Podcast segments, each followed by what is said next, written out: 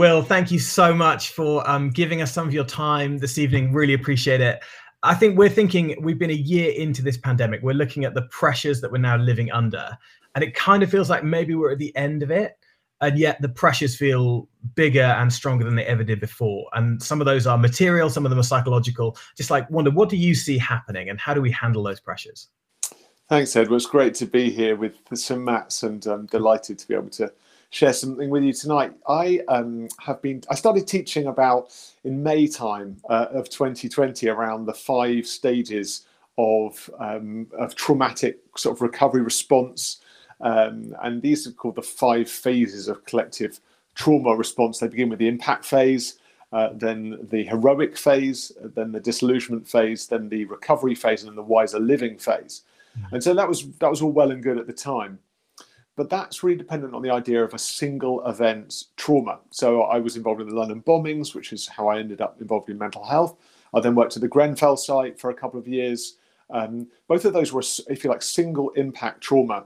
And therefore, uh, if you like, the wisdom was it follows this kind of steady five-fold journey. And really moving into the recovery phase is something you expect to happen relatively close to the end of the disillusionment phase. And then the wise living phase maybe is a couple of years to further down the line with with with the experience of coronavirus, actually what's happened is we've had three micro circles. So we've had not five-fold model, but a three-fold model. We've had an impact phase, a heroic phase, and a disillusionment phase replayed three times.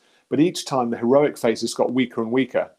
So we were all clapping the NHS in April and May and mm. exercising with Joe Wicks and being super animated about how we were going to beat lockdown by becoming better versions of ourselves. And then in lockdown two, we were less enthusiastic about clapping. We turned off Joe Wicks and we weren't learning to bake sourdough.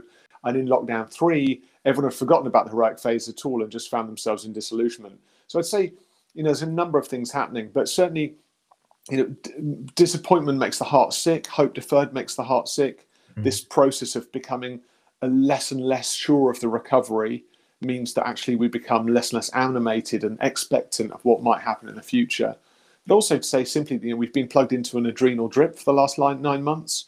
Mm. Our adrenal system is meant to protect us and operate on a 15 minute cycle.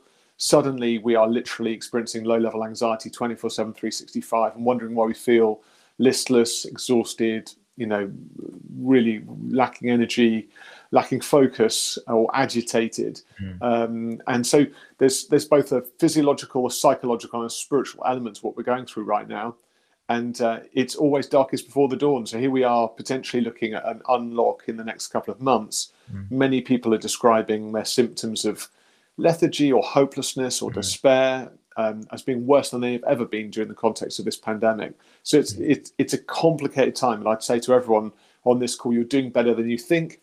Try and encourage yourself because you've been through a really really difficult time. You're still going through a really really difficult time and it's easy to beat yourself up and think you should be doing better than you are.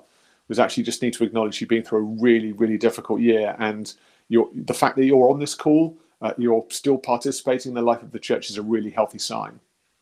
Yeah, I, you know that thing you describe of um, a bit of despair and disillusionment really creeping in. Like I, it's like a universal experience. I've felt it. I'm sure you felt it.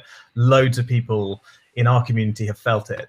I wonder, as Christians, it's, it's sometimes it's really hard to reconcile like our beliefs with then what we're experiencing in terms of the trauma and the discouragement. Like, what what do we do with those two things? How do we bring them together? Well, I think the first thing is to say that there was a, really a lot of false expectation around the Christmas, the Christian life with regard to emotional health. Um, Christians, I think, tend to believe that Jesus sort of floated three quarters of an inch above the ground and was permanently smiling and looked serene and calm. When actually, if you look at Jesus' emotional spectrum, what you see is, you know, he he was so distressed, he sweat drops of blood. Uh, he was he cried. You know, the most powerful verse in the New Testament is Jesus wept. Mm. Um, at the tomb of Lazarus, you know, you've got Jesus who was so angry that he creates this whip of of strands and then beats the tr- temple traders out of the temple courts. Mm. What you see in the life of Jesus is the complete spectrum of emotion. And what we know about Jesus is he was tempted in every way, was that was without sin. And that's a sign that actually you can experience emotions, and emotions aren't sins. Mm. Emotions are like taking the temperature of your experience, and, and they tell you what that felt like. Mm. But what they aren't is a statement of your lack of character or your or your sinful desire. So if you feel angry or disillusioned, Mm. that isn't a sin. That's a, a that's a temperature of your experience. And I think Christians have become very uh, cut off from their emotions, and they've thought that emotions, which they call negative, I call purple or interesting, are, are actually wrong. When actually they're they're right. They are they've been given to us by God as a way of interpreting our experience and sharing our experience and collaborating in our experience, even if that's a tough experience. Mm. So I think we've got to be really careful not to brutalize our emotions into something that they're not. And certainly claiming, you know, deep happiness or huge opportunity in a pandemic feels to me anti-human and therefore anti-God. Um, the Book of Lamentations is pretty exhaustive, yet the contemporary church doesn't spend a lot of time in there. I think there's provision for grief, for lament, for struggle in Scripture, but we've got cut off from that, and therefore we feel bad when we feel bad. When actually we should not feel bad about feeling bad. Yeah. Feeling bad is an aspect of what it is to be alive. It's what it means to be human, and we have to be more compassionate to ourselves and to others whilst we're feeling bad. Yeah, I, such good advice. The c- compassion for yourself, I think, is something that people actually really struggle with, and I don't know why it's somehow ingrained in us as followers of Jesus that we have to hold ourselves to this higher standard than the world we see around us. And I think one of the verses that I was talking with someone the other day about the verses in the Bible that say "Do not worry" or "Do not be anxious." You know, how do we respond to those things? How do we put those in their right context? Yeah, we'll say Matthew six thirty four. Don't worry uh, about uh, tomorrow, because tomorrow take care of itself. Today has enough troubles of its own. Is a sign that Jesus wasn't actually teaching us not to worry. In, you know, when people think about the instruction "Do not worry," they they sold that verse as a commandment, as if it was the eleventh commandment that we, if we disobey, we sin. In Mhm. fact, Jesus is using a very helpful piece of cognitive behavioral therapy, which is don't worry about tomorrow. That's what we call catastrophization in psychological terms. That means, if you like, applying the grace of today to the challenges of tomorrow, which is impossible. Instead, Jesus says, let tomorrow worry about it, take care of itself. Today has enough cares of its own. What Jesus is actually saying is you need to worry about the issues that are actually pertinent to your life right now. Mm. Now, it- what we would argue, you know, in w- w- what we wrote about in the context of the worry book was that there are two sorts of worry. There's a floating worry, that's catastrophization, that's the worry of tomorrow. Mm. Uh, and there's also something called solvable worry, which are the problems of today. Now, Jesus was doing a really helpful thing when he pointed out the fact that actually we're exhausting ourselves by applying ourselves to the problems of tomorrow that we cannot fix. Why don't we attend instead to the issues of the day? And that means dealing with the solvable worries. If we can label our worries and then apply us, our energy to the right sort of worry, we'll Mm. actually be productive people. Yeah, Um, and so this isn't an instruction not to worry per se, it's an instruction to be discerning about what we worry about. Mm. Helpful, productive worries, problem solving effectively repackaged. Uh, Also, Paul says, you know, don't be anxious about anything, but in everything by prayer, um, by prayer, petition, and thanksgiving, bring your requests to God. It's again, it's a really helpful tool. Mm. Paul isn't actually saying don't be anxious.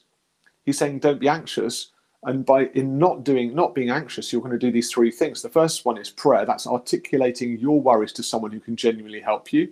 Yeah. The second one is petition. That is drilling down your worries. That is actually kind of pressing into the things that are most significant. So that Yeah. reinforces that process.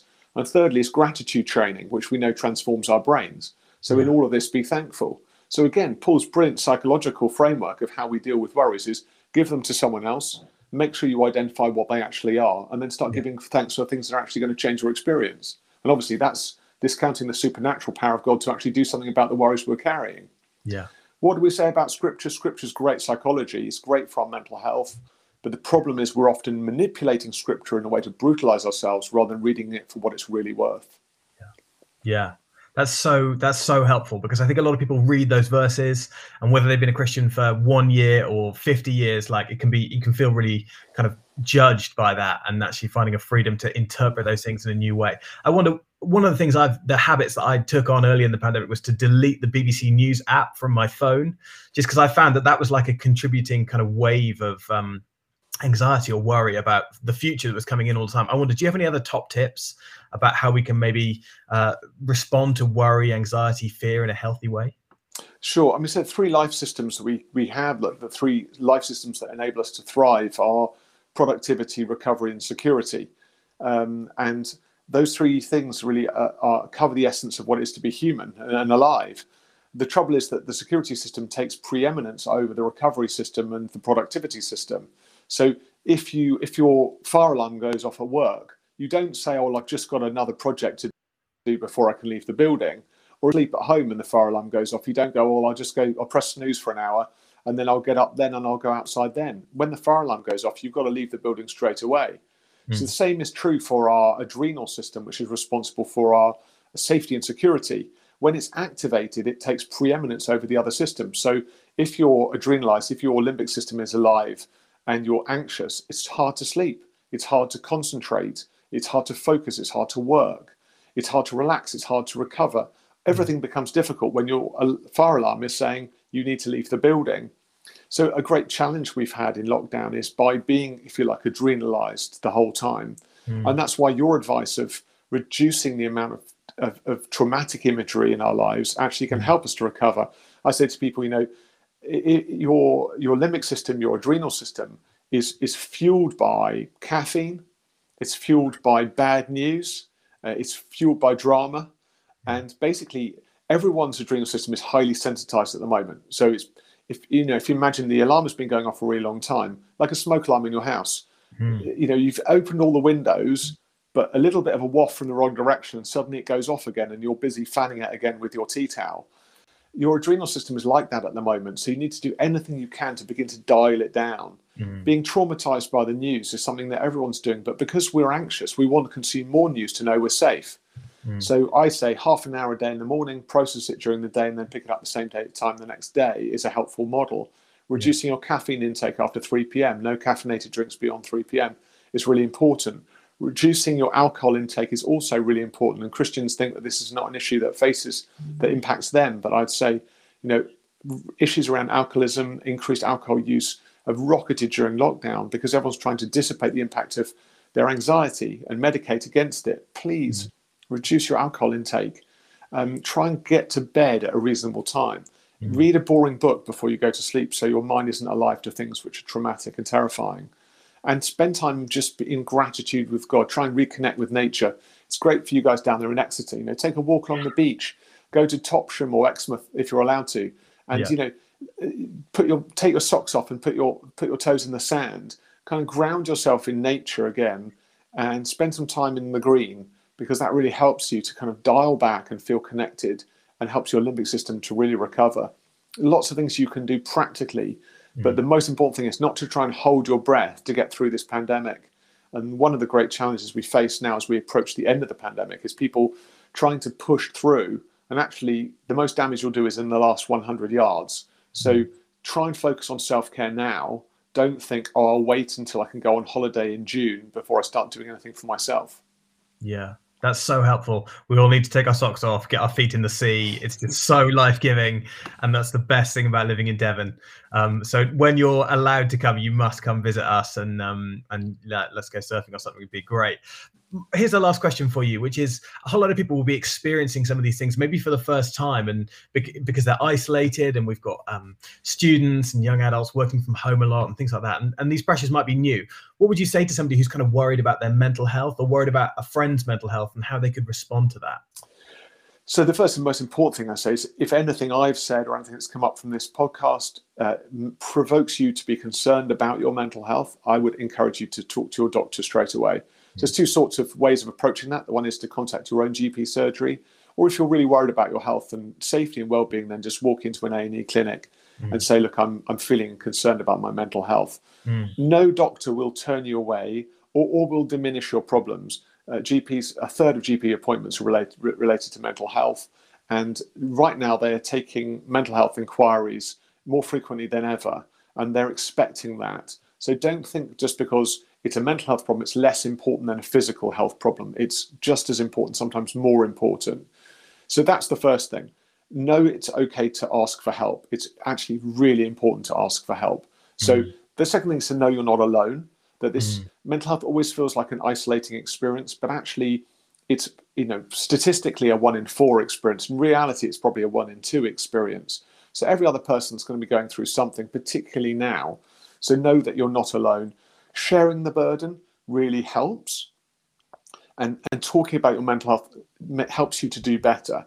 Some people will have what we call suicidal ideation or thoughts around suicide, which might feel mm. like a really difficult topic for me to raise right now. But mm. again, my encouragement is to talk about it. What we know is that talking about that really difficult issue does not make it more likely to happen. In fact, it makes it less likely to happen. Mm. But again, if, if anyone you know, or if you yourself have thought about a plan or taken that you know that further, then please seek uh, NHS support straight away. Don't wait for it. And and I think in all of this, you know, we have to recognize that there is mental health and emotional health. Mm. Looking after our emotional health doesn't mean we won't struggle with our mental health. Like being physically healthy and going to the gym and working out doesn't stop you getting physically ill, mm. but it can help you when you do get physically ill to make a, a better recovery. Mm. Looking after our emotional health is something we all have a responsibility to do. Mm. Some of us will struggle with a mental health condition, but we can still have great emotional health and our emotional health will help us in our mental health recovery. So, this is about general self care. We all should participate in that before we become unwell. Mm. But if we do become unwell, we need to know mm. we need to reach out for help. We need to start talking about the challenges that we're facing. We might need medication or therapy to help us as part of our recovery. And we need to escape from the shame and stigma that's historically been attached to mental health and recognize actually this is another part of what it means to be human and more than that, God loves us and He's with us in those kind of challenges. So good. That's been the experience of my life as well, that the conversation has never been unhelpful.